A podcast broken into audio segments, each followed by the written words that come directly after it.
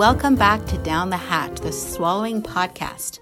I'm Ianessa Humbert, and we have a very special, lively episode where we will be discussing a recently published paper entitled A Survey of Clinician Decision Making When Identifying Swallowing Impairments and Determining Treatment.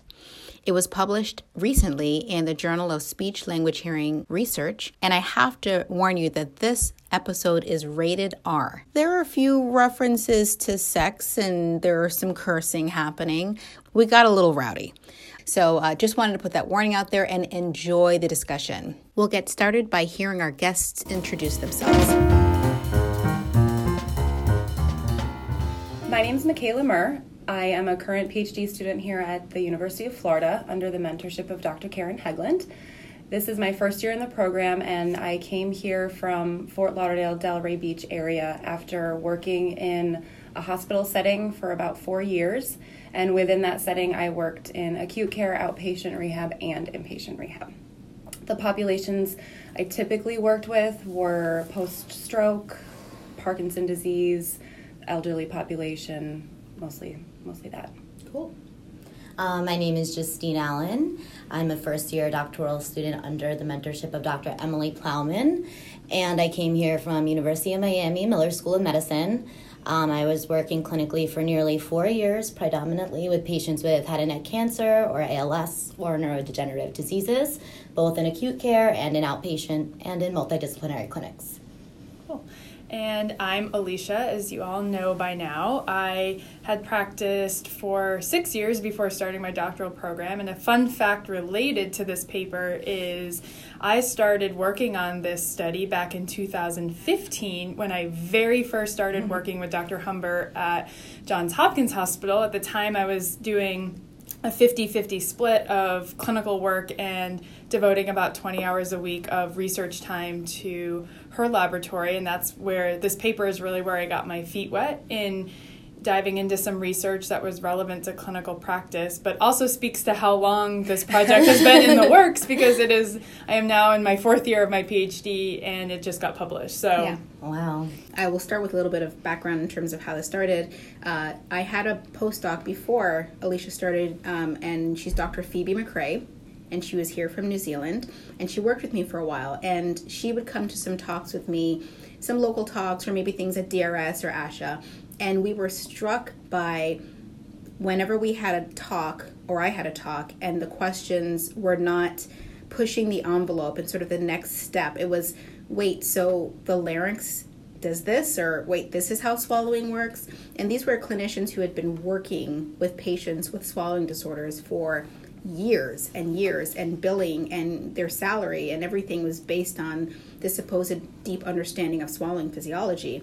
And the questions clearly demonstrated that people were essentially aspiration police the way the mm-hmm. questions were asked or don't let the bolus go there let it go here without any reason for why and a lot of things that they were complaining about were actually is normal physiology mm-hmm. so i said to phoebe I was like oh my gosh we we have to this is ridiculous it doesn't matter if any researcher comes up with the most amazing therapy, it will still have to be delivered to not all clinicians, but some clinicians as a recipe. Do this, then this, then this.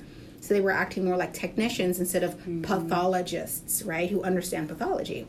So um, I collected some pilot data to submit a grant to the ASH Foundation, which is affiliated with ASHA, to instead of testing out and understanding swallowing physiology, let's understand the clinician who's behind dysphagia management at the end of the day. So that grant was funded, and the first aim of that grant was to do a national survey um, to understand how well clinicians can identify impairments. And so this is finally the outcome of that. And I have to say, the results were so startling that we actually had trouble um, publishing it in our first go round in a particular journal. It ended up in this journal, but um, it was, you know, comments like, "Wow, you know, this could be bad for our field." Mm-hmm. like, no, no, it already is bad for our field. We're just documenting yeah. that. Data, right? The data is the data. Yeah. So, so what? I'll let you guys jump in however you see fit. I just wanted to give a little history of how we got here. Who wants to start? Well, I would just like to say congratulations on finally getting it published. yeah, sort of a nice culmination uh, from where you began, and now you're sort of approaching the end of your Yeah. Um, PhD journey so far. So mm-hmm. that's Labor of a love. long journey. Encouraging for you, a new doctoral student. yes, it is. Well, I think it the paper maybe before we get into like deep into the content, just really talking about what this paper means and what um, the intention was and, and kind of our thoughts now that it's out is that this was never a paper to get at clinicians. And mm-hmm. I think that in the beginning it felt like that way and I it, the paper has evolved a lot and to really reflect that we're not by any means trying to say clinicians are doing a bad job and oh they're inaccurate or anything like that. It's more of how and where do we focus our efforts to elevate our field? Mm-hmm. And this is the state of the field and what are the things that are contributing to the ways that we aren't able to do our jobs as well right? So um, I think that you know this paper was a lot of years of really refining and I have to give credit to the editors at JSLHR because they really helped to focus this paper in in a way that I hope people read it and can say these are the things that we can do as a field to make clinicians better at what they do. Yeah, they made it palatable. Yeah, I like that Yeah. palatable. And you know, to speak to that, um, I'll admit when I first read the paper, the first few pages, I will put my hands up and say that I do have kind of rose-colored glasses on, and when looking at the field, because I was very fortunate that I had great dysphagia coursework. I had great mentors up until this point. So all the clinicians I have worked with have been people who are excellent clinicians in my opinion that I aspire to be like. So at first I was on the defensive and I was like, hey, you know, like what's really going on here? But the deeper and deeper I read, the more kind of shocked I actually was and I mm-hmm. was like, wow, mm-hmm. okay, there are definitely some areas where we have room for growth as a whole. Mm-hmm. And I clearly have my own inherent bias. sure, sure. and sort of contrasting to what your experience has been, a lot of what I read was sort of confirming in an objective way with data kind of what I've perceived in my previous work. So lots of variability across diagno- diagnosing dysphagia, what treatment recommendations, especially when you have patients coming from other facilities. There was just a tremendous amount of variability in what mm-hmm. you would see. And that's really the, the crux of what's going on here. The very first talk in the Critical Thinking and Dysphagia Management course, which was aim two of the grant, was we called it Elucidating Inconsistencies in Dysphagia Management on Purpose. And in that mm-hmm. whole two hours, we go over the pilot data, not this full data, the pilot data on only 50 SLPs to talk about why is it that the why is it that so many clinicians are identifying normal physiology as abnormal? Why is it that so many people are keen to see that there's no penetration or aspiration, but suggesting a peg could be on the table because there's a risk of aspiration that they never saw? And why is it that even with this to me was the startling part that even folks who identify as having board recognized swallowing specialty, so BRSS, or who have undergone MBS IMP training, still are unable to surpass the average. So, if the average of people who could identify the primary impairment in a swallow for the easier swallow was 67%, the moderate swallow 6%, and the difficult swallow 6%, folks who were in either BRSS or MBS IMP were not significantly better on the moderate or complex. You'd expect, mm-hmm. okay, they're an advanced clinician, they will do better on those difficult ones. Um, and that was not the case. And, you know, we can talk about the constraints that are outside of a clinician's knowledge, which is just do you even know how the epiglottis is supposed to invert in general?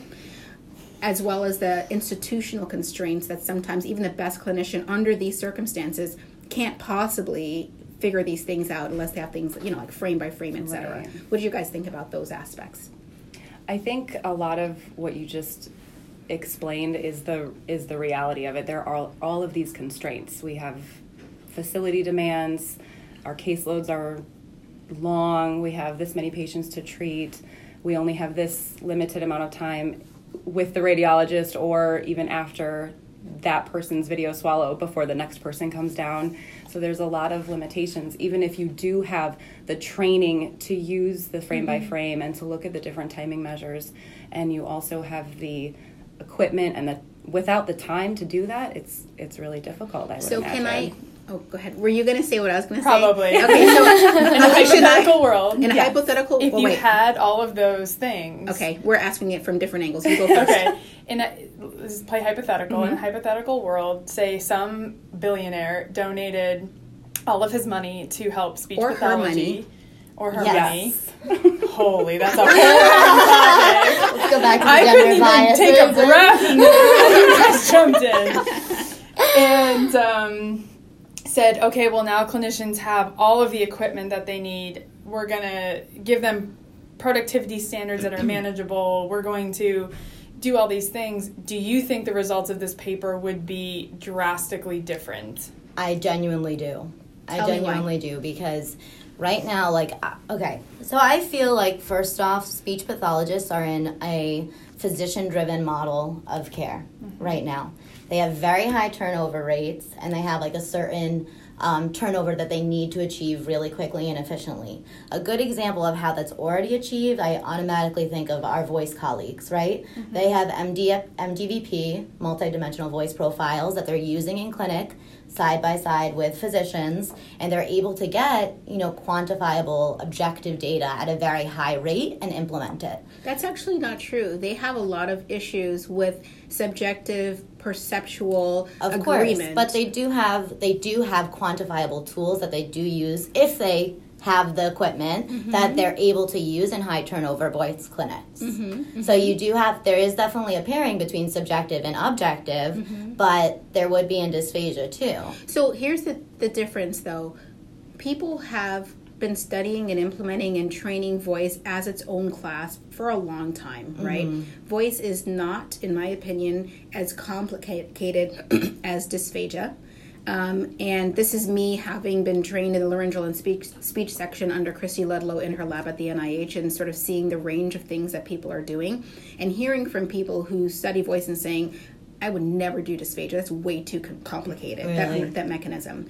So at the end of the day, it could very well be that it is possible for a clinician to be as um, a- astute in swallowing as you your colleagues you're talking about in voice.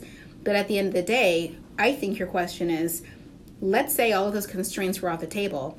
Could today's clinician in dysphagia management identify impairments any better if they had everything at their Everything disposal else to do it? changes, but what stays the same is, Is is just the, the knowledge, clinician. just the That's clinician. Okay, so So they the don't ba- have the their training knowledge, do you or the- believe that Yeah, their I knowledge Because I same knowledge the base. question as if they're given the tools, will it improve? the results? tools as in That's another way of asking full- the same question. That's true. What it, Right. what I'm saying is the tools.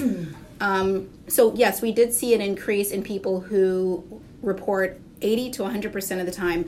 I do frame by frame analysis. That will take care of the kinds of things where it's just too fast for the human eye to mm-hmm. see. Like this Exactly. particular outcome variable is 100 milliseconds. Like that's how long mm-hmm. this is supposed to happen, and you just can't see that in that one frame. Mm-hmm. So those are people who probably also went frame by frame in the actual survey, right, and found and identified things.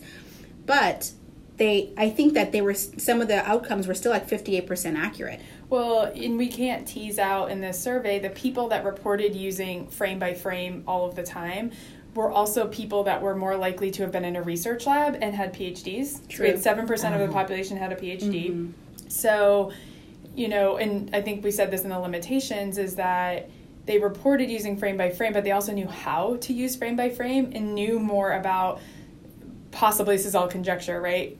About what is a timing deficit, What mm-hmm. is laryngeal vestibule closure reaction time, and what's the underlying, um, you know, etiology of that, and really, you know, we talk a lot about connecting what you see in video fluoroscopy to a sensory motor pathology, mm-hmm. right? So, if you take a your run of the mill clinician and give them frame by frame access, you give them unlimited access to imaging, you give them QuickTime, a beautiful new computer, are they going to be better at diagnosing that patient? To answer that question, I need you to characterize a run of the mill clinician. Like, who is he or she? Without a PhD.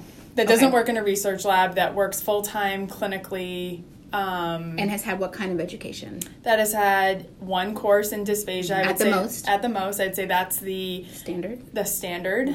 Um, Probably not taught by an expert. Maybe, maybe not. That did a clinical fellowship in a medical setting that didn't have to do a pediatric school Mm-hmm. system placement. This is what I envision as a as the majority of the people that took the survey.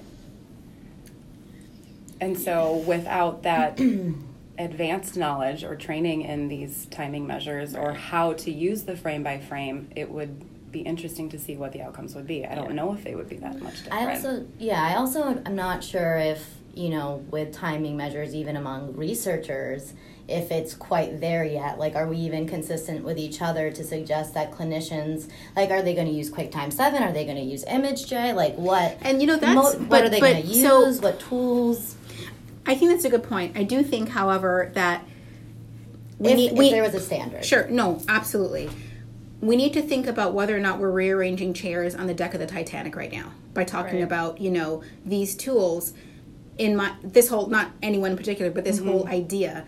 At the end of the day, whenever I do courses, I usually get this question which is so what then do you think about MBS IMP because that was supposed to be the thing, right? And I always say that Dr. Martin Harris did an amazing job at pulling together that tool to get people to stop just looking at aspiration yes or no And to speak the and, same and, language. and to speak Yeah. the same language that is huge undertaking it is not her job to make sure that you didn't come to the table with the basic understanding of how swallowing works i'm not saying you don't get to learn that in that course but it should be more of the next step. It shouldn't be the very first time that you're seeing this. So the example I usually give is that my sons often are if they're walking past me at home and I have my laptop open, there's probably video fluoroscopy there, and they can point out that something went down the right wrong pipe. Mm-hmm. Because a technician can say black stuff went there instead of mm-hmm. here. Our patients sometimes go, "Oh, that went the wrong way," because they're seeing it on floor and somebody pointed it out to them, right? But does that mean that they understand the swallowing impairment that caused it? No. If you answer, and I, I'm not, I'm probably getting this wrong, but if epiglottic inversion options are 0, 1, and 2, and you can always identify reliably the 0, the 1, or the 2 and what they should look like, but you have no clue what caused the zero one versus a 2. Was it the elevation? Was it the arytenoid? Was it like, was it the tongue? Was it the pharynx? If you don't understand what makes it invert, Yeah. you can certainly write zero one or 2, but you cannot then say, I'm going to now target the tongue because that epiglottis never made it to horizontal, and that's the next step. Where do you learn that information? Right. Mm-hmm. Supposedly in the classroom. I think the mm-hmm. point the, and that's that's what I mean about the knowledge base. In terms of being reliable, yes, I get you about yes, clinicians and researchers aren't 100% reliable on timing. That's why we do inter and intra-rater reliability, and we list all these limitations in our paper Right. because we can't. And we always say these data suggest, as opposed to saying it has been proven that. Yeah. those kinds of things are the case. But in documentation on SLPs, it's like swallow initiated the vallecula, therefore thickened liquids, and you're like no, no, and no. yeah. Well, I think the way to highlight this is that you can train somebody to somebody can pass the MBS IMP that's not a speech pathologist, yeah. right? You train them. Anybody mm-hmm. could. We, how many people have I trained? And I always say from off the street. Like if you're not an SLP, you're from off the street.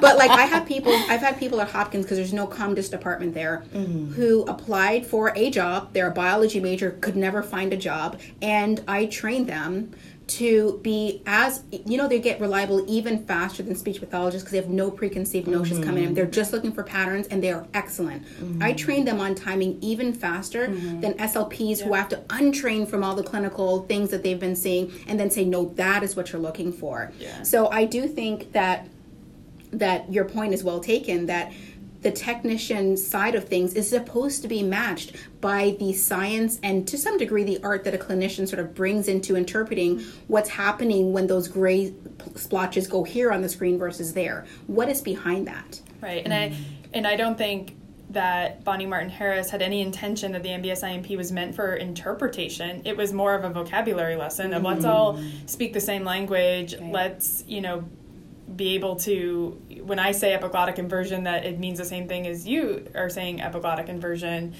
Um, but I think the core of this paper in the way that the questions were asked was we didn't, you know, yeah, the first question was identify all the impairments, right?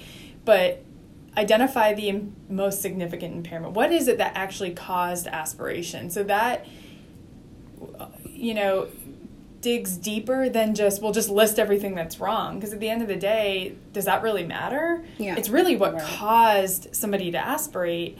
I see that a lot with mbs imp in note writing of people that are trained is that they just make a list of all the things that are wrong in the swallow and then you skip like the interpretation piece is gone and it's just recommendation. So i read patient had reduced hyolaryngeal excursion reduced epiglottic inversion reduced pharyngeal constriction p- uh, premature spillage period patient aspirated pas of seven or whatever recommend diet and there nowhere in there is any sort of Targeted. targeted, you know, well, this is what Why caused the happened, bolus to do this. This is the treatment I'm going to apply to that specific thing that caused that. It's just a No, I definitely agree. There's a huge issue with dysphagia education in a systemic sense and where people are coming from in terms of having somewhat more of a standardized educational system to prepare them for the mm-hmm. field, and that's definitely reflected in this. Like, one of the things that I really noticed, this kind of speaks to what you were saying, is under so for the viewers listeners viewers the listeners out there who don't have this visual there is um, a graph for an easy swallowing evaluation an easy mbs and i found that this one had the largest room for growth because you know when you really look at it i was saying okay well we know that penetration was a true positive and then i was like well if they didn't pick penetration then what did they pick premature spillage and residue that is like a very mild impairment. And speaking of Bonnie Martin Harris, right? Dr. Bonnie Martin Harris has had that literature out since the early 2000s. So that, those are things that really like up to 70% of clinicians shouldn't be quantifying as a primary impairment. And that's a little bit when concerning. it's not even. Well, it's an not even an impairment. impairment. It's not even an yeah. impairment. yeah, not even an impairment, Yeah. but yeah, I mean, the Yeah. bolus is sitting in the vallecula. Like, I don't know how I got here. Something pushed me here, and you're blaming me. Mm-hmm. Like, you know? exactly. Yeah, no, I I agree with you. yeah. But it just like that area to me really stood out as a major room for me. I appreciate growth. your optimism, though, Justine. Like, you know I mean? I mean, I I appreciate that there are people who aren't so through with this field when they see these kind of data. They're like, "That's it, that's it," and they're like leaving. You know, and maybe it's because you're like, "Look, I just started a PhD. I have invested time and money. You guys cannot get rid of this field right now." I haven't I'm- been put through the right. ringer quite yet. exactly exactly so i mean i appreciate your optimism and i appreciate everyone's optimism but again the point here is to highlight we've already talked about education we have to talk about however that there are way more people who are practicing clinicians than there are actually students in class so we can always mm. say there's hope for the future, but what about the patient tomorrow whose airway is being decided upon by a clinician who's focused primarily on aspiration, yes or no? What do we do about that? Well, what I like to say is normal swallowing has been normal ever since like Homo erectus and his big brow ridge. Like it's not like they keep changing normal swallowing on me. Yesterday, folks had epiglottises and now they don't have them anymore. People are mm-hmm. born without them. Nothing is changing in terms of what is normal. That is the first place to start. If you don't know what normal is, you cannot see an obvious contrast to that. If the first swallows you saw were at the hospital in somebody who may or may not have been normal and you're looking for pathology, your confirmation bias to find a problem is so strong because you have pathologist in your title mm-hmm. that that's what you're going to find. You know, if you're a hammer, everything's a nail. Mm-hmm. And so that's the big problem, in my opinion. That's our analogy, Belle. Oh, that's you can tell that she actually listens to the podcast. know, exactly. That's a throwback from Andrew Lotto's podcast. yep. I think it's maybe one of your first podcasts, "What is Normal," Yeah. or and I in that I think you guys kind of were talking about, oh well, we can't ever have a workshop or a seminar that would say normal swallowing because nobody would come. Mm-hmm. And then we ended up and then you had it. one, I and. I went to it. yeah. You know what? That's a good point. That's a great point. And that's yeah. actually where I met you, right? Yeah. Yeah, yeah. Mm-hmm. And it was funny because again, it, every time we do this, we get a survey after CTDM, and they're like, "Okay, fine. So you've convinced me I don't know what normal is. Now where do I learn it?" well, there are a couple of things. Yes, we do have that course, but importantly. The very first paper, to my knowledge, that pointed out that there's no single place where a swallow can start, be it the piriform mm-hmm. or the oral cavity, was published in 1928 by Penfield. Mm. So it's not like, oh, we need more research on normal. I'm not saying we don't. I'm saying the basic decisions that clinicians are making that are incorrect where they're putting giving unnecessary treatment those papers are old old old mm-hmm. it just requires people to actually take it upon themselves to take if really if everyone took just one step forward mm-hmm. there's not going to be a dysphagia savior or anything like that to come down and like wave her or his wand Yeah. or and, and say everybody you know asha it's not asha's fault for anything if you don't know what you're doing and you know you're going to see patients in your billing tomorrow you are responsible for figuring it out today Yeah. No, I agree 100%. And I also think, you know, to expand on that, I also think that researchers are responsible for taking this kind of information and finding sensitive, pragmatic clinical surrogates that work for clinicians in the real world. Whether that's timing that's working with a resource um, that's expedited to meet their needs in clinic, or whether that's a different metric that is equally reliable. so And it's important to have these foundational studies in the first place to suggest that we need those things. So. Right. I mean, there's responsibility on all sides. Of The course. researchers making sure that they're actually saying why someone aspirated in their paper. Yeah, exactly. Because even in research papers, it is it is outcome variables are things like FOIS or PAS, Mm-hmm. which is you know, or EAT ten. You know, anywhere from patient report to bolus went there and they did or didn't respond. But what was the physiology responsible for it? Right. how do we get? I think the biggest question is how do we get more clinicians on the same page to look at physiology rather than just penetration aspiration? So it's the twelve steps. Yeah. What is the first one? Acceptance. Mm-hmm. Yeah. Yeah. Which is really Yeah. I love it. hard. It's 12 step this program. is It this is. is the very first this paper is like the very first step it mm-hmm. is acceptance of where you are as a field looking yourself in the mirror without smoke and mirrors without blinders mm-hmm. without sunglasses your selfie angle is not together. Like you are got to do the full on first thing in the morning shiny forehead selfie like that's what i look like. Being able to say, I don't know. Yeah. yeah. Saying i don't know and i never knew and i've been faking it and not really making it. And if i am i don't know if my parent my patients are making it. Mm-hmm. And a second, more kind of external factor too is I can't help but think about how much insurance pack, impacts these results. 100%. that's a good point Um, We you know, when we talk about in the yeah, when we when Yeah. we talk about the laundry list of impairments, you know, why do clinicians from a logistics standpoint have this laundry list? It's because they're getting pushback every day from insurance. Well, maybe, maybe it's because maybe they're not. I don't know, but I know that there are many clinicians who get pushback on patients who do need treatment. Maybe they don't. Maybe they feel that they do. We could. Mm-hmm. That's up for debate. Mm-hmm. But you know, theoretically, if a patient does genuinely need treatment and they're still receiving pushback. How much of that is just a continued reinforcement of a behavior? I need to just list impairment after Yeah. impairment after Yeah. impairment to get my patient But it is need. possible to have one impairment that is so severe that it's the only one that matters. Well, this- aspiration's the and key word, right? Well, well, the thing is, in this first patient, this person had a very long swallow onset delay, Mm-hmm. very long. I mean, it wasn't like oh, swallow initiated piriform. I mean, some of those swallows were like twenty. How long was that delay? 20, 25 seconds. 25 second delay. They pushed the bolus 20 back and sat for 25 seconds. 27. 27. Oh my How- goodness. how did- Don't you dream Hell, about these numbers?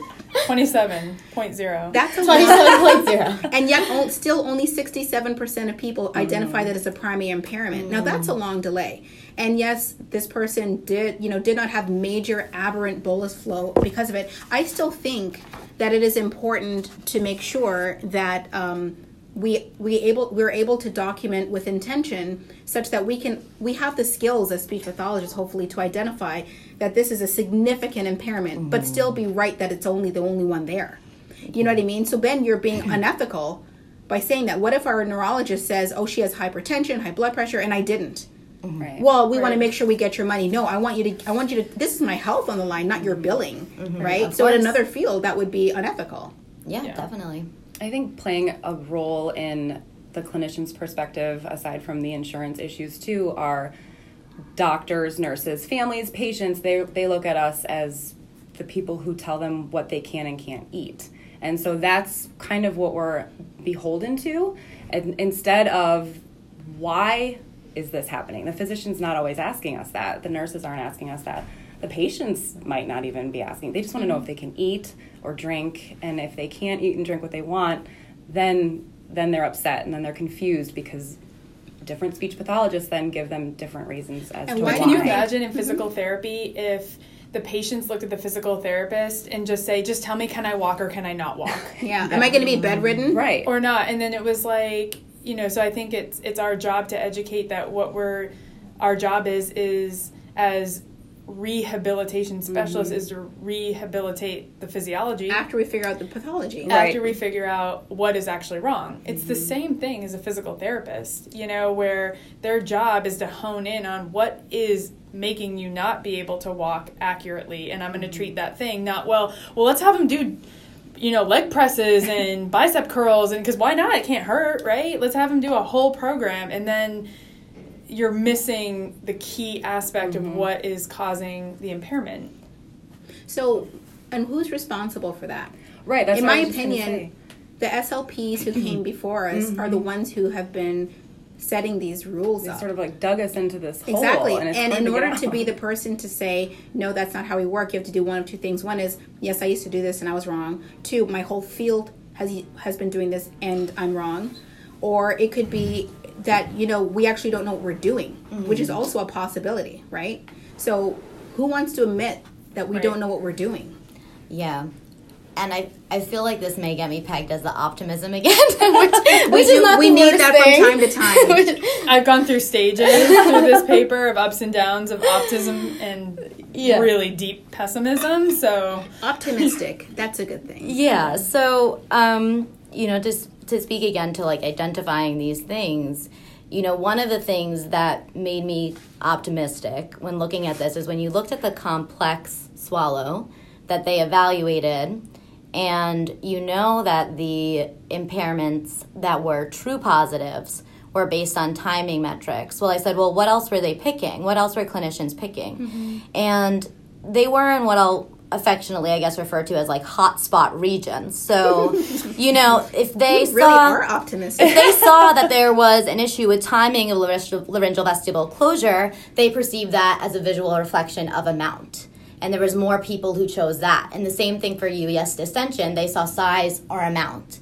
So that kind of data I think is very helpful for us to see like what is the next step? Can we validate in a certain way visually? Well, there's some forms of these things that you can validate, but how can we help clinicians expand on what they are doing right potentially? Well, you know, there's research suggesting that, well, you know, we've, we've already talked about the idea of where your swallow should start and that your swallow can start as deep as the piriform and be normal. Let's talk about that's a big misconception. But there's also a study by Danielle Brates and Sonia Molfenter, I believe, is one of the authors on this.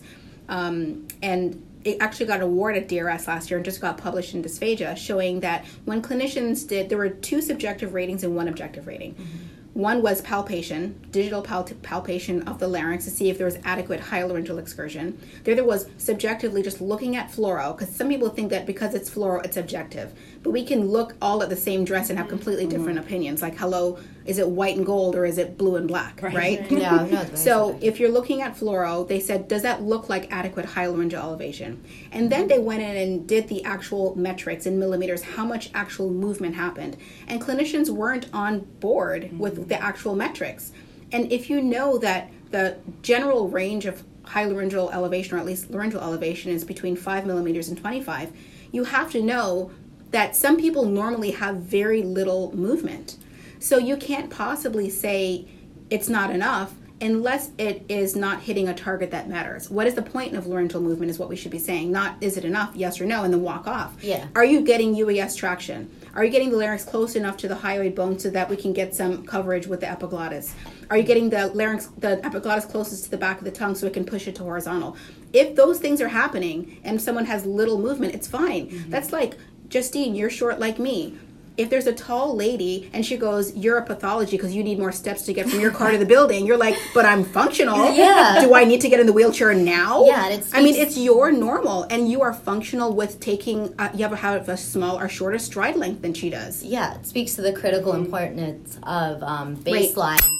That was for my. Um, You're not okay, even now- listening. you guys, you guys good. are come on. You got to yeah, we got to keep banging. Um, yeah, I think it speaks to the critical importance of also just having baseline studies. Like that could be a huge immediate step for patients who have and clinicians who have objective fluoro right now. I hate to be the person to rain on the parade, but I want to. You had mentioned, you know, the optimism with this, Yeah. with this data here, in that saying, well, okay, there was an impairment with the laryngeal vestibule, there was a UES impairment, and they got close. You know, they they did say UES in that area, but, but remember, remember, It's so small that everything's in the region, yeah. right? well, I think the important piece from this question, where question was was identify all the impairments, and what I see when I look at this graph is that when there was somebody in this, so in this patient, it was the complex patient, there was pretty obvious aspiration, although not that obvious. Only- Well, ninety five percent said that there was aspiration, and what happened in this patient is that people clicked 10 plus impairments. Oh, really? So, yeah, it's, you know, oh, it's easy to say, like, well, 60, 70% said that it was oh, impaired. Well, they also said everything else was impaired. That Yeah. So a they clicked, they were it. like, Like, oh, oh, it's really bad, Oh, let shit, aspiration, click click. This is wrong, this is wrong, this is wrong, this is wrong, this is wrong, this You is can't wrong. say I'm wrong. I forgot one of them, right? Yeah. It's like, it's like if Right. someone does a multiple choice and everything is every answer is all of the above because somewhere above is the right the answer. right it still doesn't show they know what they're mm-hmm. talking So about. So if you go to the next graph, which is said, well, tell me what is the primary impairment, look at that same graph, right? Where it's people, it's 1% for pretty much everything. Mm-hmm. Every single impairment was, was clicked. Yeah, and it's funny because I actually, you know, I thought to myself, like, how much of a component did clinicians have of self doubt when they were filling this out that they needed to maybe overcompensate, yeah, click a but lot. here's what I think happened. You know, like if you have been to, let's say, a jelly, a candy store, and you're like, there's, Yeah, I didn't even get it out. I didn't even get it out. Preemptive ding. I know. so let's say you're like you've only had like you only knew there was like two jelly bean types, and you go to jelly bean store like holy frick, there's like peanut butter jelly bean flavor. So you just start taking everything. I think we may have introduced categories that people had never even heard of, and they're like, well, for crying out loud, I'm gonna click that one too. It could be a could problem. be. Yeah, we may have we may have induced more clicking because we gave them more things that they had never heard of before. which is probably also why so many treatment options were clicked. Oh, let's talk You about know. treatment. Well, I just have, I have to say one thing about this because you know every time I read this paper, I s- new a new piece of data kind of strikes me of like does it- there's does the paper still speak much- to you? This, the paper still speaks to me. the data are speak, the data are speaking. to But there was somebody on Twitter that read the paper and tweeted us and made a comment that I just thought was really profound that I wish I would have spent more time on in the discussion of this. And he said, his name is Tom Richards, I'm not sure where he's from, but he said, you know, what's really interesting is that in all of these, there was always an option to say, Something is wrong, but I don't know what it is, and it was never clicked. Zero Really percent interesting. in in patient one, Yeah. um, one percent in patient two and one percent in patient three. Do you remember when we talked about having that as an option? Yeah. I remember exactly where we were, and I was like, we have to give an out for people who are like, I genuinely don't know. Don't know. And I was giving them an out Yeah. to say, look, there's s- shit's happening. Yeah. Like I don't know. And that adding that, ch- if we didn't add that, this paper I don't think would have the validity that it does because people could say, "Well, you made them have to pick something." Yeah. But people had the op- mm. people had the out to say, "I, don't just know. don't know," mm. and. The fact mm. that nobody said that, I think, just speaks to how it is in practice. Yeah. Is that when people are looking at their patient and they don't really know what's going on, they still feel the need to say, "Well, I gotta say something." Yeah, Let's but that's pick Freakonomics has a podcast where they show the hardest words for human beings to say is not "I love you," it's "I don't know." Yeah, absolutely. So it's a it's a human phenomenon, but it is impacted or impounded by the fact that we are already feeling like imposters. We don't have a home in Yeah. the school system. Speech pathologists aren't inherently belonging there like teachers and principals in the hospital doctors and nurses right? We're mm-hmm. always auxiliary. Mm-hmm. So just by virtue of coming in and being auxiliary that's an issue. On top of that you weren't trained to be there. You had no medical training. If you're lucky you had a two credit hour medical slp class on top of a dysphagia class. That's your most trained person. Mm-hmm. So then you show up and you are supposed to be the swallowing expert. So you better start tap dancing really fast. And people tap dance all over people's airways basically. Yeah. that's what these data are showing Do you think that the outcome would have been different of the study if there were more primary impairments that weren't timing based? Like I, when I read the title and after I read the paper, I was like, perhaps this should be Like changed range of motion? to um, when identifying timing impairments. Well, keep in mind, we can only say what fluoro can do. We can't talk about pressure. We can't talk about um, think. We can talk about range of motion. I believe we had didn't we have range of motion stuff in there, like excursion and that kind of thing. Well, all yeah, some people did have impairments in subjective components, but all of the primary impairments were impairments in timing. So yeah, and we did that because that was the only way that we could say this is the truth. objective. I won't say truth. This is something that we can say based on 14 papers. The range is between this period and that period. Do you feel like you were Otherwise- pigeonholed into doing Not it that pigeonhole way? because keep in mind, I don't think so because we could have done range of motion, but then what if they said, yes, I believe there's a problem, but I can't tell you how many millimeters?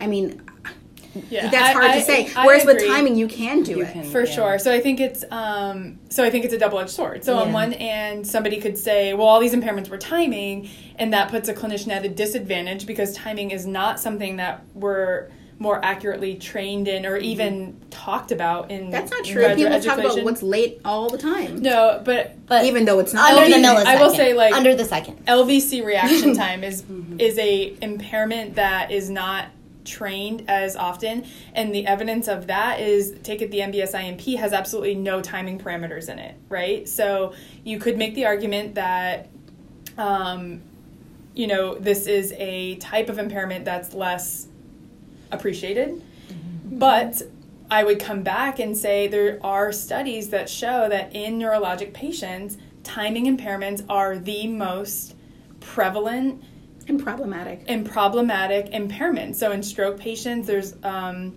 a lot of studies by Park and by Powers that show that delayed closure and um, uh, decreased duration of closure of the laryngeal vestibule is one of the absolute most primary impairments in these populations. So I would flip it the other way and say, but these are really the issues that are wrong with our patients. And it highlights. Uh, in Well, my- one population of our patients. For sure. Right. Well, neuro, neurogenic dysphagia yeah. is pretty big. Uh, yeah. yeah.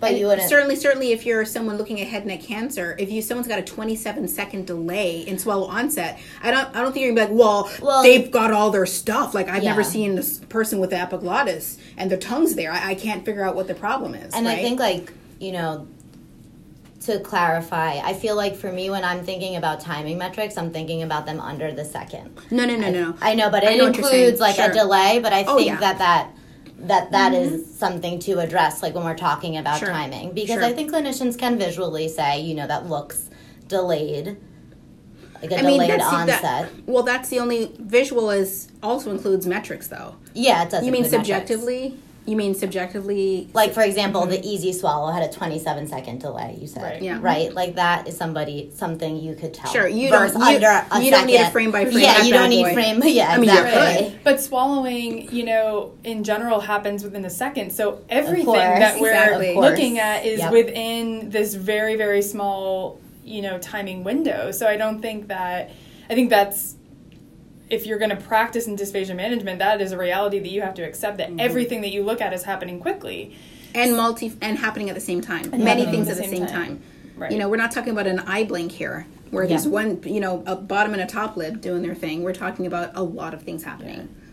Yeah, I think that um, there are other impairments in swallowing that we could look at and investigate and look at clinician accuracy. I personally believe that the results wouldn't be that different. That So I'm going to liken this next thing to um, whenever you're go for it. Her facial expression beckoned for it. I now I now I hear a bell and I just come up with an analogy. I'm walking through the metro and it's like seeing I'm like, so uh, have you heard about the one to one relationship between like why am I coming up with these analogies? I heard a bell. It's like Pavlov's, you know, operant conditioning. Um, okay, so whenever you are reading a paper. And you read the introduction, okay, sounds like a good reason to write this paper. You read the methods and you're like, what the hell? These methods are crap. And then you get to the point with the results, you're like, these results are crap.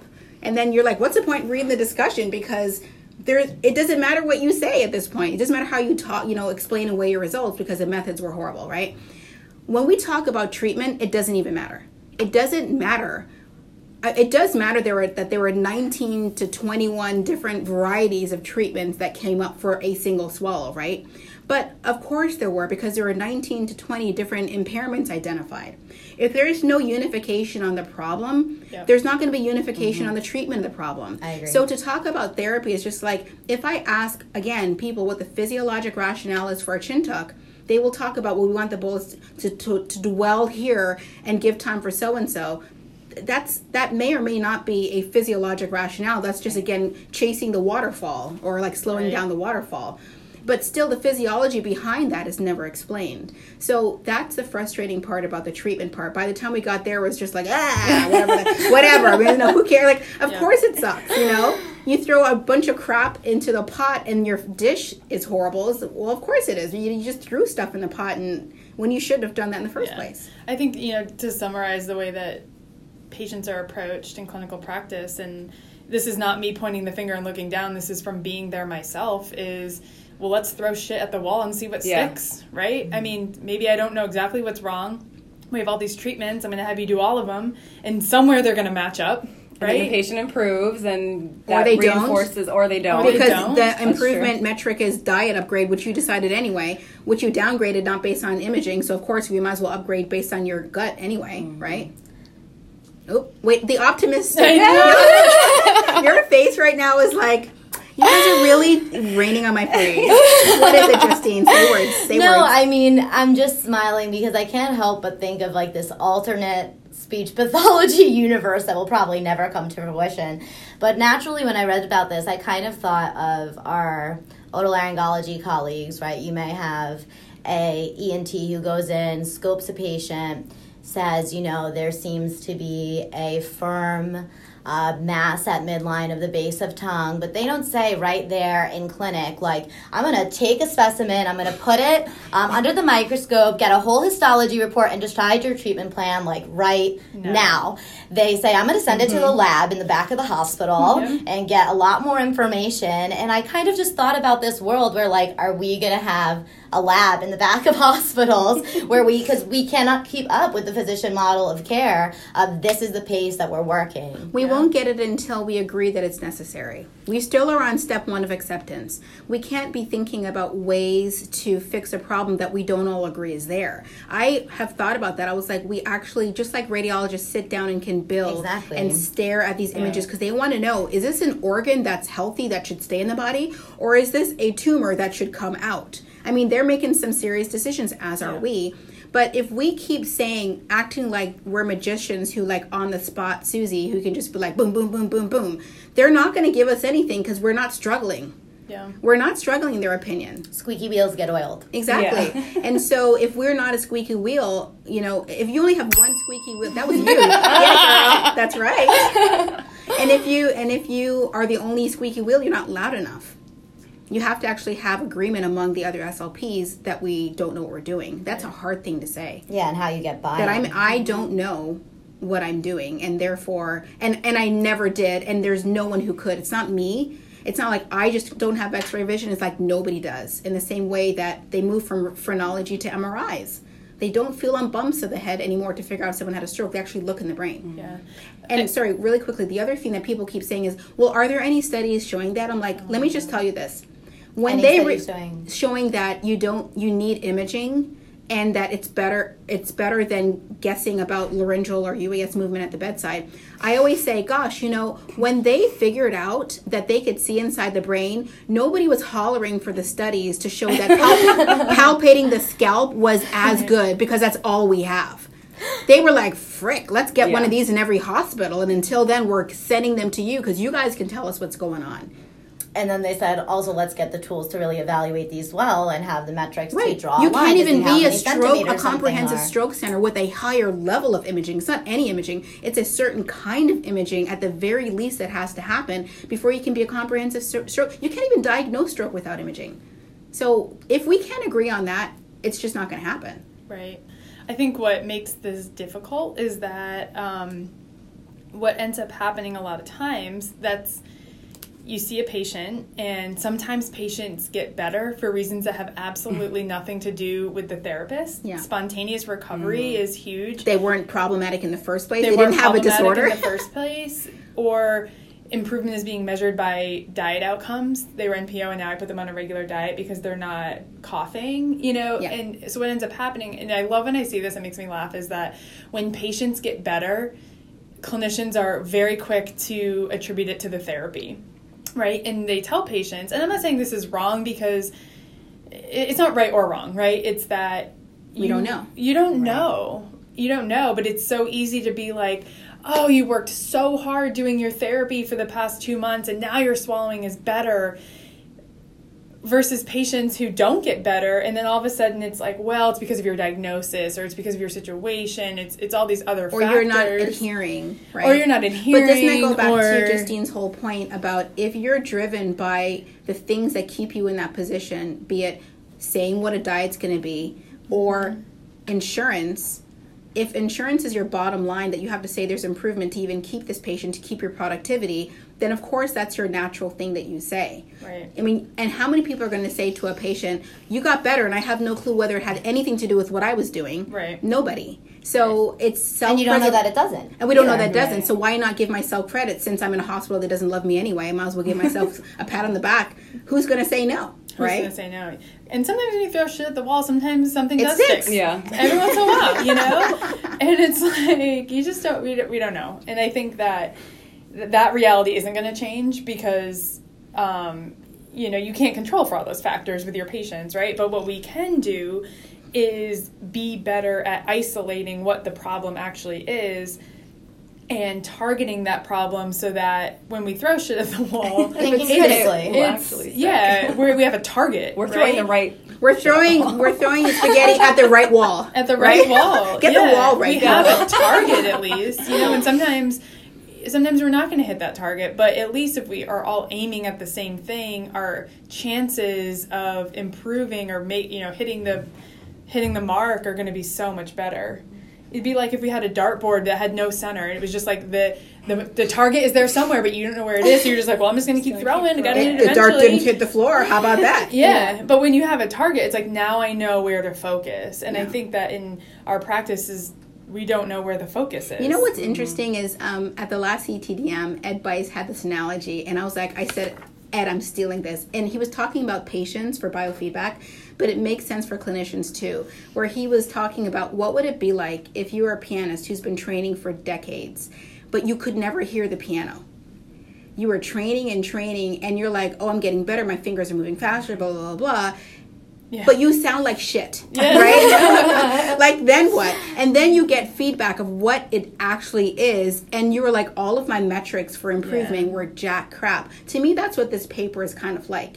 It's like we're getting more notoriety, we are, you know, getting more prevalent in the hospital, we're making gains, and hey, you go to ASH, you're going to hear the big opening ceremony about how SLPs are better, better, better. But it, could it be that we're not hearing the instrument we're playing, Yeah. and mm-hmm. somebody's actually trying to play to us, but we're blocking our ears? Like, no, no, no, no, no, no, no, no, no. I've been doing this for 20 years, which could mean you have 20 years of repeating year one over and over again. You don't have 20 years of new experience. You've just been doing the same thing for for 20 different years, the same year one 20 times, Yeah. and that's why you sound like shit. exactly. Hey, Yeah. Justine, we need you for some optimism because we, can, we cannot end on and that's why you sound like shit. Um, you know what? I just think my overall takeaways from this is that, of course, there's variability amongst clinicians. Each clinician has a total, like, at the end of the day, we're humans working with humans. That's inherently variable, and that's okay. Um, I think we do have, obviously, a lot of room for growth, but I think um, moving forward, it's about giving clinicians resources, free resources, which you already do, which is excellent, um, and really having more clinicians increase awareness of things. Like, I'm not convinced that all clinicians even realize yet that premature spillage is not a deficit for, pe- for Mm-hmm. Yeah. people. Yeah. Like, I don't, I don't know why you they haven't blew, heard it, You just but blew some minds. yeah, like hopefully th- initiatives like this and advocacy will help. But I think every clinician has to be an advocate for themselves. Clinicians need to be advocates for others. And they need to um, give they need to give other people and themselves room for failure so they can grow. Mm-hmm. And so if you don't know something, you have to say, I don't know what that is. And the only way you're going to learn it is by opening your mouth and saying, let's talk about this. Can you teach me? Yeah, and I think it also speaks to the importance of translational research. Like, you know, these having all this data about timing at the level of the millisecond is great, but if we don't start working with some IT people to figure out how we can expedite clinicians' ability to measure timing in the mm-hmm. real world today, how can we make the biggest impact now? Then I don't know how meaningful knowing this is going to be. Well, I think it's pretty accepted that variability in treatment is okay. So, for example, when you get diagnosed with some sort of cancer, right? There are different oncologists, different radi- radiation oncologists, different surgeons that may have different opinions about how to treat that, but at least they're all talking about the same disorder. Yeah, they're not like they're not like Yeah. uh, I don't think you have a tumor. That guy's you have a tumor the size of grapefruit, and the other guy's like that's your spleen. Like that's that's where we are right now. no, no, that's that's normal. Yeah. So I think I think where we can't even get to treatment until we all agree on what is impaired, I and then allow 100%. variability in treatment is fine, and I'm okay with that as long as it has it makes sense from a physiologic Mm-hmm. standpoint. And you know, well, I think this treatment works, and here's why. And somebody else says, well. I would take this approach, and this is the you know physiologic reason why. But until we can come to this to a consensus about um, the diagnosis of what's impaired, I think that talks of treatment are just we, we're not there yet. Yeah. Yeah, like I may get attacked for this, I feel like, but I do feel like clinicians. I, th- I think it should be a standard set by ASHA that if you are treating dysphagia patients, you should have another, a number of up to date dysphagia CEUs under your bait under your belt each year. But here's keep the up thing with with that. things. One is ASHA ha- cannot enforce that rule. You, we, ASHA can say all look. There's jaywalking rules. They are on the books. There's mm-hmm. anal sex rules on the books. Who's enforcing these things? Just because you have a rule on the book, it doesn't mean that there are any the the uh, the governing body has the teeth to actually force you to implement it. They have it in a gross way to say, did you get any CUs? Any CUs? And yes, they can enforce that. But then if you go to the uh, smaller level, is they can't confirm that you even listened while you were there. So you can have people. You can have people. We've had people in our in our in our talks where they have their arms folded and their evaluation is like. You guys are condescending, and I didn't learn anything because you made me feel bad the whole time. And there's somebody else who's like, "Oh my god, I'm totally changing my whole perspective." or I mean, like you. I mean, I could go and take thirty hours of dysphagia CEUs on stuff that I already know, mm-hmm. but are quick and easy. And they're so I can get my quote-unquote hours high level. Yeah, and we, sh- I mean, we showed in the survey that you know certain trainings or certain even board certification isn't what is helping with your ability to diagnose and interpret and make these Because decisions. BRSS requires that you go a step above in swallowing specific training that are considered to be elevated versus just like sending in, you know, a, a thing I read a paper and this is my my summary of the abstract kind of thing. And not saying it's useless. I think No. it's, it's it's a uh, the board certification is, is great, and I think it's you know really pushing our field forward and recognizing that we do need to have a specialization, but it's not like getting that certification means like oh well now I am a swallowing expert and I know everything. It's mm-hmm. No, nobody ever knows. But you know No, what? I still think that this is this is just like you're grown like 80 year old and you're trying to go back and do gymnast stuff. Yeah. You know what I'm saying? Like the problem is you got to get people when they're 4 years old or 5 years old and The critical period. Force, Yeah. force their bodies into these obscure positions. And the students, in my opinion, across the board that we're dealing with are not the students that are going to med school. Many of them used to be med students. Many of them used to be biomedical engineers or students. And I'm not saying they switched because it was easier, but it, they would often come into the program and say, I didn't switch because it was easier, but goddamn, this is much easier. yeah. This is spoon feeding and disappointed by it. disappointed by it. So the thing is that if we if we're expecting and there's always gonna be someone's like, I had a rigorous time. Okay, thanks, Susie. Sit down. thanks, thanks, thanks for your rigorous Yeah. time. What does that mean? One homecoming, Yeah. you didn't get totally trashed. because there was an exam, like one Yeah. homecoming you missed out. I'm talking about med students shut their life down for four years. Yeah. And then we're talking about no one shuts their life down for two years to be a speech pathologist because they need to cram this information in their head because they know they're never going to stop learning because it's just the beginning. Then they specialize afterward. Yeah. Mm-hmm. We Yeah. jump straight to specialization. We jump straight to specialization, and there's no general stuff. In the undergrad, we know is not the case. I really think the undergrad period should be far more rigorous to get in. We should not let everybody and their grandmother in. No. And That should be the med school. it really should be. It really should And be then the med grad school. school is the specialization. It- exactly. Same in medical model. Exactly. And when you're dealing with people who are that um, that um, used to pain and pressure and this is the way that the situation is someone who's been like not hanging out with their friends because they have to go to practice and they are serious then you expect that they will continue to have high levels of learning and competence and this need to be the best in what they're doing mm-hmm. as opposed to we should have more SLPs. The bottleneck is the clinical supervi- experience. Maybe we don't need more. Maybe we need better, fewer people who can really infiltrate and practice at the top of their license, as mm-hmm. opposed to more people who are just going to still have these mythical views of what they can hear. They can hear mm-hmm. residue in the vallecula with a stethoscope, which I've heard not long ago. Yeah. Yeah. I feel like I need to come to more of these talks. Because I'm just like, So the bigger question is, I guess, because that's such a, it's 100% all true. All of these changes need to happen. How do we make these changes happen? I mean, well, you've got again, programs. again, and- it's not. It's everybody. First step is acceptance. Yeah. Acceptance, yeah. I swear to God, if you cannot describe swallowing physiology to a deep enough level, and you are not even gonna know what's deep, right? The thing is, who's going to tell you what what is really a real understanding?